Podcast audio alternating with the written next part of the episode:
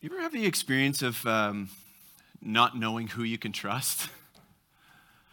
That's kind of a frustrating thing, right? I, I, feel like a lot of us have gotten there gradually, or some of us got there real quickly over the last two years. There's just not really knowing who we're supposed to trust. We hear things like, oh, you're not supposed to trust uh, legacy media. And then, oh, you're not supposed to trust social media. Now, you're not, you, you obviously can't trust the political leaders. It seems like the medical people have some kind of agenda. Well, we can, you know, we can trust the people who agree with us. Well, who's great? Surely the people in church. No, people in church don't. My neighbors don't. My family members don't agree with me. You can't. And now on a day like today, you certainly can't trust those people with no masks on. Or conversely, you can't trust the people with masks on. It just kind of plays with your mind after a little while. Why does no one see? Things exactly the way I do? What's the real story? This, uh, this sank in for me um, a couple weeks ago when I, as, as everything was beginning to unfold, just beginning to unfold in, in Ukraine, and we're watching things on the news and hearing about Russia's tactics in war. And um, I was sent a copy of a text message from a friend of a friend who was on the ground in Ukraine describing what was happening in terms that were very different than what the news was reporting. And I thought, like, what am I supposed to do? Like, what am I supposed to trust? Who am I supposed to believe? I can't, like, figure out what's happening. I can't even figure out what's happening in my own country, never mind figure out what's happening across the world. And this feeling of just despair of, like, what in the world are we supposed to believe?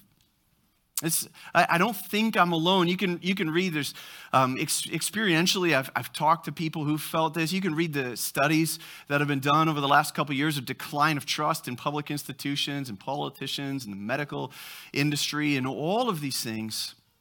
And, and sadly, even in the religious sphere the last couple of years, even in the GTA, even recently, we've been given more and more reason to begin to question whether or not we can even believe and put our trust in religious leaders.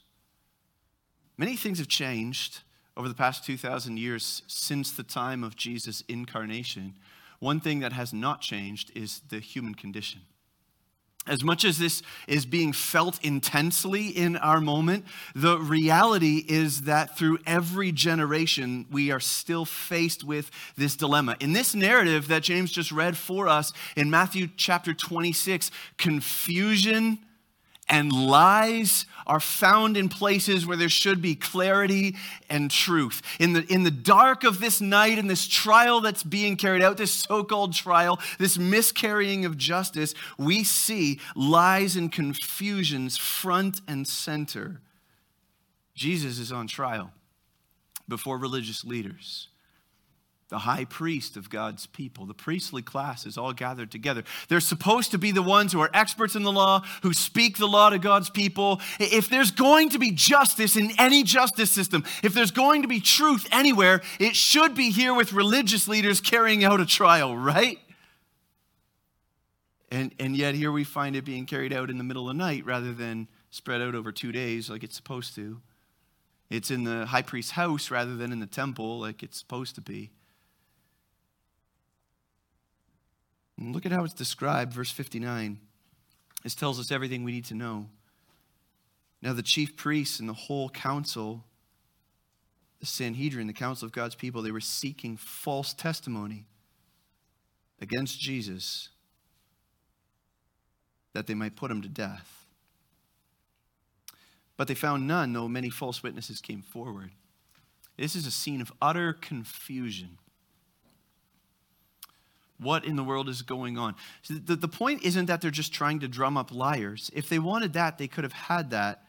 The point is that they need two people who agree about something that Jesus has said or done that would be worthy to condemn him of death. According to their law, they need two witnesses who agree. The point isn't that they're trying to, like I said, drum up liars to just make something up. The point is they're so committed to their narrative, this must be the case that we just have to find some kind of support, some kind of person who will say something that will back up my narrative. You familiar with that kind of thinking? We, we see it everywhere, right? Like you see news that you don't like, what do you do? You flip a few channels down and find a different news station that's broadcasting something else and find some truth that backs up your narrative so that you feel confident in your conclusions as well. Well, okay, that's the religious leaders, though. We kind of expect it from them. They're, they're hypocrites anyway. What about Jesus' people? Well, you remember Jesus' people, his disciples. At the end of the last passage, when he was being arrested, they all left him and fled. There's, there's, a glimmer of hope, though. There's one who seems like he might be trustworthy. Here's Peter. He follows him. Yeah, he follows him at a distance and only into the courtyard, but at least he's following. Peter, who'd proclaimed that he would be faithful to the end, right? But look at what happens. Verse 69. A servant girl came up to him and said, You also were with Jesus the Galilean. But he denied it before them all, saying, I don't know what you mean. Verse 72, he denies it again, this time with an oath. Verse 74, then he began to invoke a curse on himself and to swear, I do not know the man. And immediately the rooster crowed. Peter, the last remaining one who even looks like he might be faithful, proves that he too cannot be trusted. In this one dark night, everyone from the high priest to the false witnesses caught up in the drama of the moment, to the disciples of Jesus, everyone falls away. Everyone fails. Everyone proves they cannot be trusted. Whether from outright deception or willing blindness or simple human failure, they just couldn't keep their word. Most of us know what that feels like to not know who we can trust, where to find truth, what to believe. And even if you're not jaded by that, it's sad, right? That's not the way we want to live. That's not the way we want to exist. The result of that, of not knowing who we can trust or what we can believe, is stress, anxiety, worry, fear, distance from people, distance in relationships. But what I want to say this morning simply is this as Jesus faces this dark night and this trial, in the midst of all this confusion and untruth, Jesus shines forth, friend. Jesus shines forth as the only one you can trust. And that does not change today, right now, I want to simply argue with you that you still can put your trust in Jesus when everyone else proves false, when everything else falls short, when you don't know what else to believe, you can trust Jesus. And there's peace, and there's joy, and there's security, and there's hope, and there's freedom when you put your trust in Jesus. What I want to do is I want to show you in this passage, in this night of confusion, in this world of lies, three words of truth that Jesus spoke to us that prove to us that we can trust him, okay? Here's, here's the first one. Jesus said, Jesus said that he would be beaten. I'm going, to sh- I'm going to show you this. We're going to go back in time and see where he said this. But first of all, I want to show you how it plays out in the narrative, okay? So, verse 57, where James began reading for us. Then those who had seized Jesus, they arrested him in the Garden of Gethsemane. They bring him now, they lead him to Caiaphas the high priest. And this is significant. If you remember what a priest is, in the economic system of God's people, the religious system, the cultic system of God's people, the priest is the one who represents God's people to God. So the representation of what the people are towards God is found in the priest, which ultimately we're going to see that play out as this high priest puts to death the God who claims kingship over his people. It's the same heart of the people there's a profound irony in that. Not in the way you would have wanted or hoped, but in the way it must be. He represents God's people. But secondly, the priest is the one who has to offer the sacrifice for sins on behalf of God's people for the forgiveness of sins. And so, in this bizarre way that the high priest doesn't even know, we're going to see this fulfilled. He is the one who's going to offer the sacrifice on behalf of God's people, which ultimately will be Jesus, who he's seeking to put to death. So, they bring him to Caiaphas, the high priest, where the scribes and the elders had gathered. Verse 58 Peter, following at a distance as far as the courtyard of the high priest, and going inside, he sat with the guards to see the end. How's it all going to play out? Verse 59 The chief priests and the whole council were seeking false testimony, as we said, against Jesus, that they might put him to death. And they found none, though many false witnesses came forward. So picture the chaos of the scene. I heard him say this. I heard him say this. Well, does this agree with that? Who says this? Well, that's not good enough. That's not bad enough. That's not whatever. And so they're trying to pull the crowd and find someone who agrees with their narrative. At last, we hear this. At last, verse 62 came forward, verse 61, and said, This man said, I am able to destroy the temple of God and rebuild it in three ways. They think they've got a gotcha. They think they've got a smoking gun. Because uh, in most religious contexts in this day, and in Judaism there was no exception, if you desecrate a holy place, that is, that is, that is punishable by death. So if what Jesus has said is, I'm going to destroy the temple, then in one sense, they would see that as justification for putting him to death. He's going to desecrate something that's holy. But this, oh, this gets me. You ever have a situation like this in your life? They got words that are sort of what Jesus said, but they're ripped out of context and they're kind of changed, so it's not actually at all what Jesus said. Oh, that's frustrating. If you go back in John chapter 2, the words that Jesus said were a little bit different. He didn't say, I'm able to destroy the temple. He said, You destroy the temple. And he was talking about his own body. He was actually prophesying this very moment where they're going to put him to death. He said, Destroy this temple. And he didn't say, I'll rebuild it after three days. He said, I will raise it.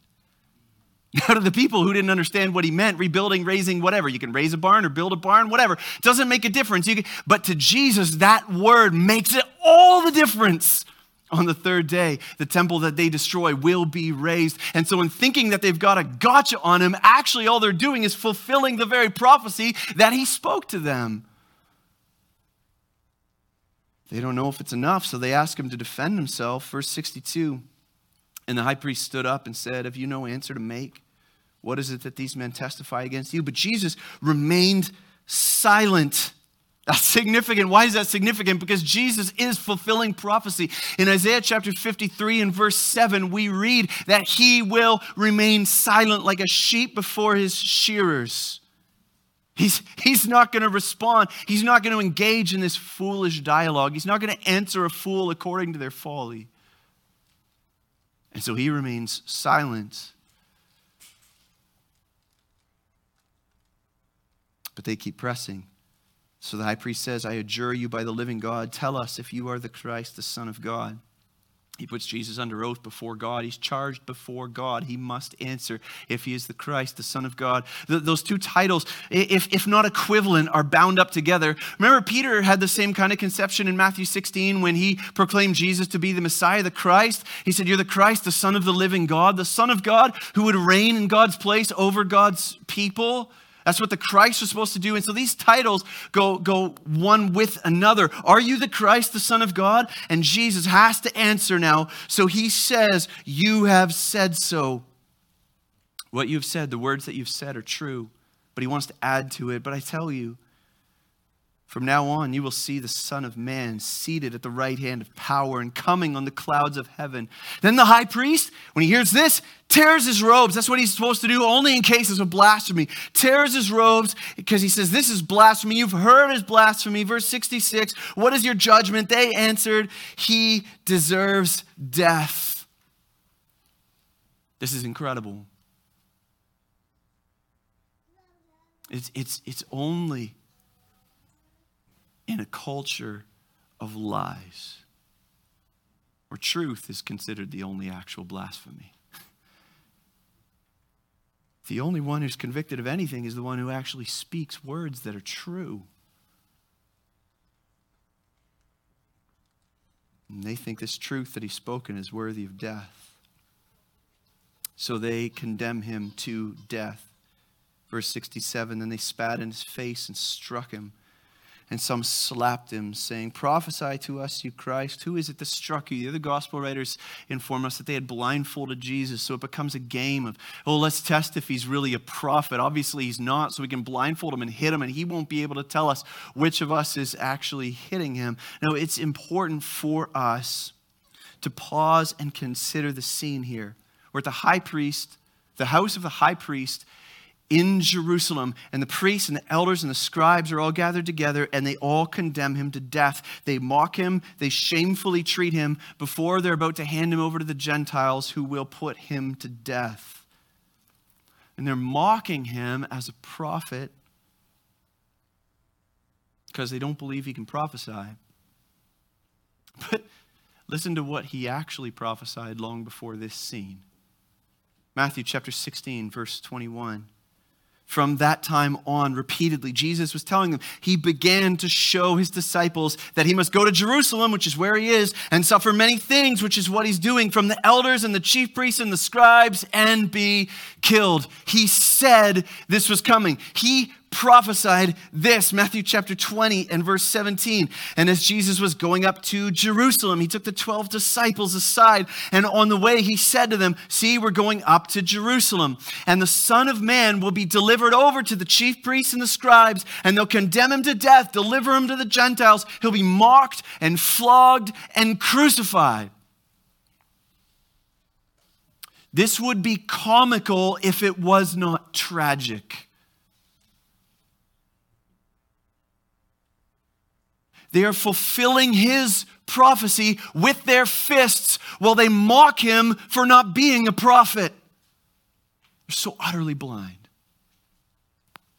so committed to lies. Jesus can fulfill Isaiah 53 and remain silent when he's being tried because he's already said everything that he needs to say. Everything that will come to pass will come to pass exactly as he's spoken. As these religious leaders seek false witnesses, Jesus proves to us that he has spoken truth. He prophesied this. He said it was coming, and it did. Here's a, here's a second word that Jesus said, a second word of truth in this night of lies, in this world of lies. Jesus said not only would he be beaten, but he would be betrayed. Everything that Peter does was predicted by Jesus even this night. But look at how it unfolds. We've already read a little bit of it. Peter in verse 69 is in the courtyard. He's trying, he's trying to make good on his word, what he said would come to pass, which is, I'll be faithful even if it costs me my life. So he's trying to fulfill his word. But when a servant girl comes, now again, we, it's easy from the perspective of thousands of years and knowing the end of the story to be like, Peter, what were you doing? But haven't you ever found yourself in a moment where all of a sudden, you know, you thought you'd prepared to stand firm, but you just find your integrity eroding, temptation coming like a like a wall, like just just crushing. Haven't you ever felt the temptation to just, well, if I just I can just compromise in this moment. It's so small. It's just a servant girl. No one will know. But you know the way lies work, right? You tell one, and then you got to tell another one to back that up. And then you got to tell another one. And you're just in so deep before you even realize what's happening. And that's exactly what transpires. So that he says, The first time, I don't know what you mean. Verse 72, he denies it with an oath. Something like, I swear to God, or God is my witness. I don't know the man. As if that wasn't enough to sober him. He says, verse 73, or verse 73, we read this. After a little while, the bystanders came up and said to Peter, Certainly you too are one of them, for your accent betrays you. Then he began to invoke a curse on himself. He's so committed to his lie and to his cover up. He begins to invite the wrath of God on himself. If I'm lying, may God strike me dead, or something like that. God is my witness again, he swears, I do not know the man. His word is utterly void foolish, faithless, untrustworthy. Immediately the rooster crowed, and Peter remembered the saying of Jesus, which was trustworthy and true. Before the rooster crows, you will deny me three times. And he went out and wept bitterly. Jesus waited until he was forced under oath to say anything. And what he did say was truth that cost him his life. Peter willingly invokes an oath on himself in order to speak lies to try to save his life. The two could not be contrasted any more clearly. And this exactly is the point of the whole gospel, isn't it? We can't save ourselves. From the beginning of Matthew's gospel, this is exactly what Jesus was born for. What is he born for? He will save his people from their sins. Why did God have to be born? Because we couldn't save ourselves. What does Peter show us? We're all untrustworthy, faithless failures. But that's why Jesus was born. Even the best and most passionate, the strongest, the most bold of us can make great boasts and great commitments and all kinds of great renewal promises to God. We can put forward our virtue and our loyalty. But in the end, each of us is just like Peter. Peter had fallen short of God's law, sure, lots of times before this. Um, There'd been anger, I'm sure, unrighteous anger in his heart, lust, covetousness. There may have been moments of deception at some point in his life, leading up to now lies, all, all manner of sin that had existed in his heart. But sometimes what it takes to really bring us to a point of brokenness, experientially, to have our eyes open to our sin and our need, it's not just falling short of God's law, but falling short of what we even expected for ourselves. Sometimes it's like, God's law is so high, of course I'm going to fall short of that. But then we can justify that, right? We can be like, well, at least I, at, at least I, I do this. Or at least I'm like this. At least I'm like this kind of person. I'm not like, at least I'm not like them. At least I haven't done those things. At least, and we've got all this, this list of at leasts, right? That we like to hold on to to try to justify ourselves. At least I'm, you fill in the blank with whatever it is for you. But it, have you ever had a moment where God strips away all your at leasts? All your resolve, all your commitment, all your belief that you were better than this? It's just stripped away and it's laid bare, and you've got absolutely nothing. As Peter goes out and weeps bitterly, he finally begins to experience what Jesus said in Matthew 5, chapter 3 Blessed are the poor in spirit. We've got nothing. We've fallen short of God's law. We've fallen short of our own commitments, our own values, our own resolutions. Friend, it, it didn't catch Jesus by surprise for you any more than it did for Peter. He, he explicitly told Peter that he was going to fall short, but he already knows about your sins too. Remember, he was born to save his people from their sins. That means before he was born, he knew his people's sins. When he goes to the cross, he bears your sins in his body on the cross, which means you who had not yet been born, your sins were borne on him in his body. He knew them. He knows them. He knows your sins, your failures, your falling short. He knows all of it, and that's why he went to the cross. He knew it was coming, and he went to die to pay the price for your sins, for your failures, because you, like the rest of humanity, are untrustworthy, because you fail and fall short, because you need forgiveness. Jesus said he would be betrayed, just like he predicted his sufferings, the trial and the beatings. And he was. All of what he said proved true. Here's, here's why that's really important for us. Because Jesus is better than your weather app, right?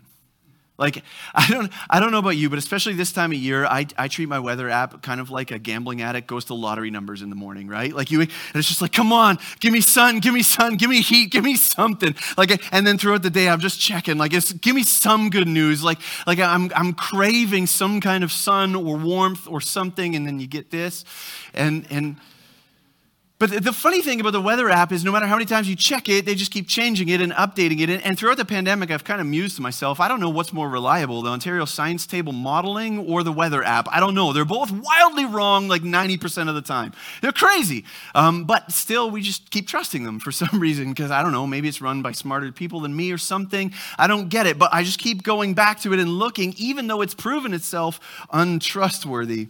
But what if you could find a weather app that was actually right.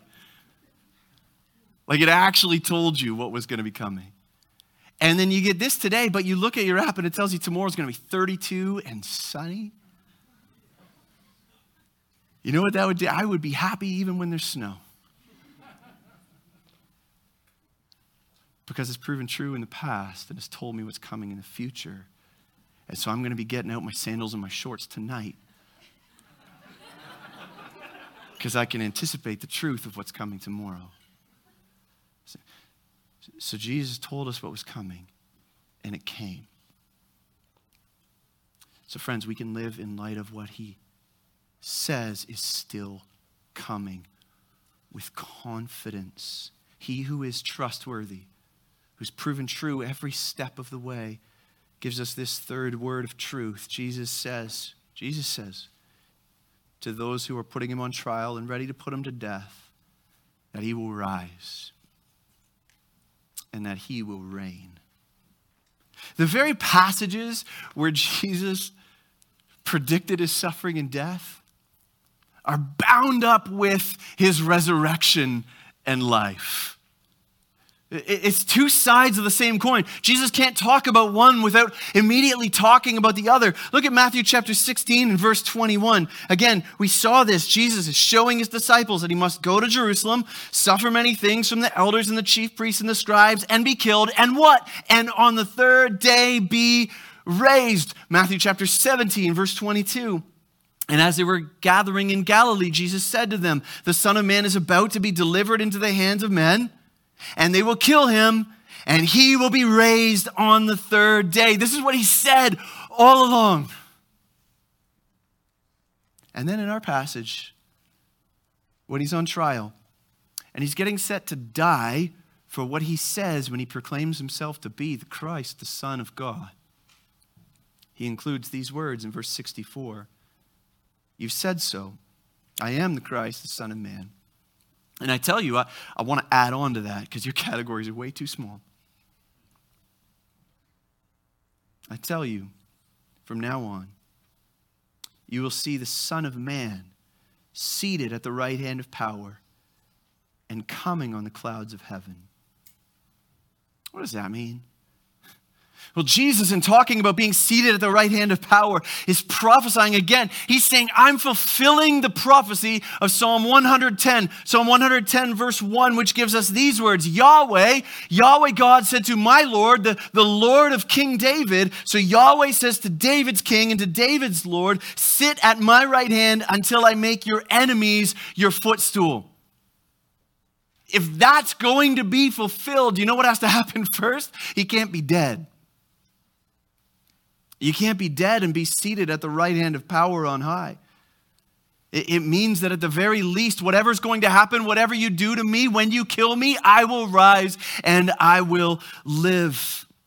But like the late night infomercials always used to say, but wait, there's more. It's not simply, it's not simply a matter of rising to live again. He doesn't just rise to do nothing. Like, so I, I I think about this because I hate waking up in the mornings, but there are two, there are two uh, types of mornings that are okay to wake up on, right? And I dream about these from time to time. Uh, the morning where you wake up and you're like, what am I going to do today? I have nothing to do. There's like no demands, no one needs anything, no one wants anything. I don't even have to brush my teeth. Like it's gross, right? Like I don't have to, I don't have to do anything. Like that, that seems like that's pretty sweet. But you couldn't do that for long, right? That'd be That'd get pretty awful pretty quick. The other type of morning that's great to wake up on are the mornings where you wake up and say, Today's the day.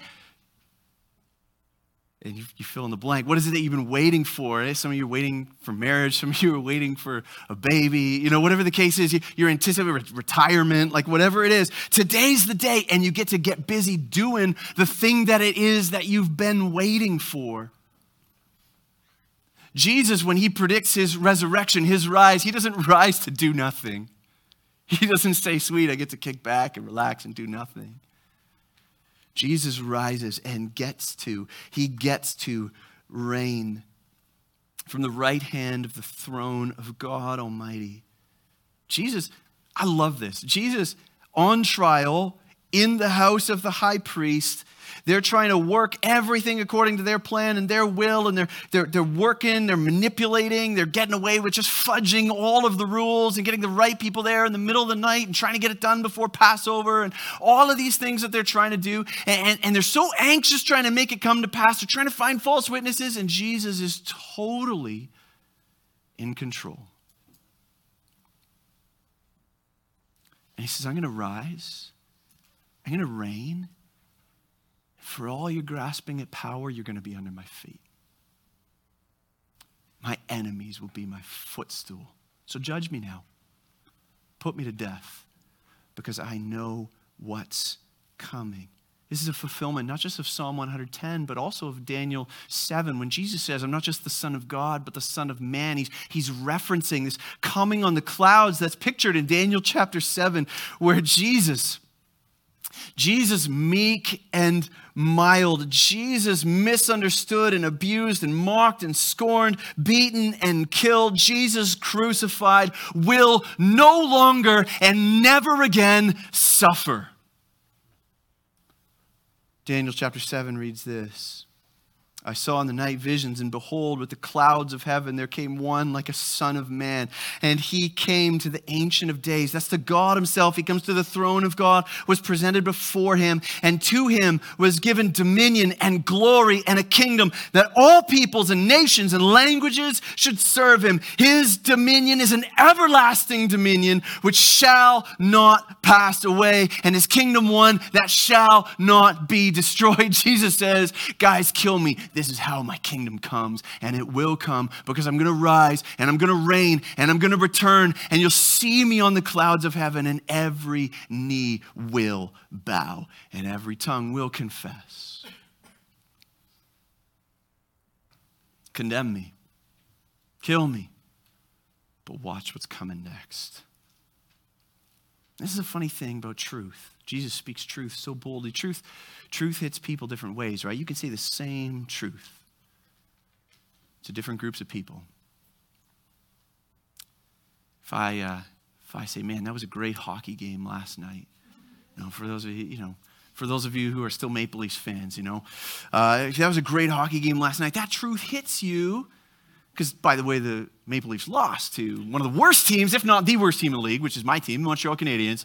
Uh, so that truth hits me, and I'm excited. That's I, just think it's funny. That truth doesn't hit everyone the same way. I texted someone this morning; he didn't seem so happy about it. It's truth. It's truth that Jesus says he's going to rise, he's going to reign. It, it hits people differently. It hits them. They are enraged. They want to do everything in their power to stop it. But this truth that Jesus proclaims is the truth that he himself is speaking out loud and clinging to so that he can endure the cross. Do you know that? Jesus is speaking the truth to remind himself of truth, to bolster his strength so that he will be able to endure. This is what we read in Hebrews 12. We look to Jesus, the author and perfecter of our faith, who, for the joy that was set before him, endured the cross, despising the shame, and now is seated at the right hand of the throne of God. He was picturing this truth in this moment, preparing to go to the cross, knowing that this truth of what's on the other side of death, the resurrection and the reign, the seat at the right hand of God, was what would give him joy and strength and power to endure the cross. That's how that truth hit him. How does the truth hit you? How does it hit you that Jesus says he is king? Is that good news? That Jesus reigns over all things, that the one who is crucified is resurrected. He is reigning at the right hand of the Father even now, and one day he will return, and our eyes will see him. How does that truth hit you? What about the promise of your resurrection? You will be raised with Christ if you have put your trust in Him. There is hope and there is a future, a promise that you, you will always be with the Lord. The promise that no weapon that's fashioned against us will be able to stand. And nothing can separate us from the love of God in Christ Jesus. That no eye has seen and no ear has heard and no mind has even conceived what the Lord has prepared for us when the fullness of Jesus' kingdom comes. How does it hit you that the one who promised his betrayal and his beating and his crucifixion and his death has also promised resurrection life to you, the eradication of all evil, the elimination of all lies, all false truths, all duplicity, all of it will be obliterated, the expulsion of all confusion, and the birth of bright, sweet clarity the promise that death will be swallowed up forever. And sin and sorrow and suffering will be crushed. How does it hit you that our Savior, who is trustworthy, has promised to you, friend, that the God who walks with us all of our days, all the days of our suffering and keeps our tears precious in a bottle, will take the very last of our tears and wipe them off of our cheeks once and for all. In the resurrection, when the fullness of his kingdom comes. This is what Jesus has on his heart and his mind as he's on trial, preparing to suffer and die. Do you have it on your heart and mind? The promise that after we have suffered, friend, after you have suffered for a little while, that the God of glory, our King Himself, will restore, confirm, strengthen, and establish you.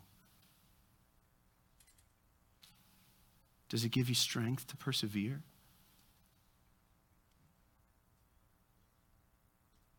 Have you trusted in Him? Have you trusted in Him so that that truth gives you perspective and clarity in the midst of the fog, so that it gives you peace in the midst of the chaos, so that it gives you conviction right now to flee from sin in light of that coming day? Does the truth, the word of truth, that Jesus is resurrected, that Jesus is reigning, that Jesus will return, does it help you to, in your struggles? From fears and trials, which, though real and present, does it, does it help them to at least shrink to their appropriate size under the feet of your crucified King? My friends, you can trust Jesus. Every word that he ever said, he has proven to be true. He said he would be beaten, betrayed, and crucified, and he was. He said he would be resurrected, and he was. And this same king has promised he's returning. And friend, he is. So let's pray.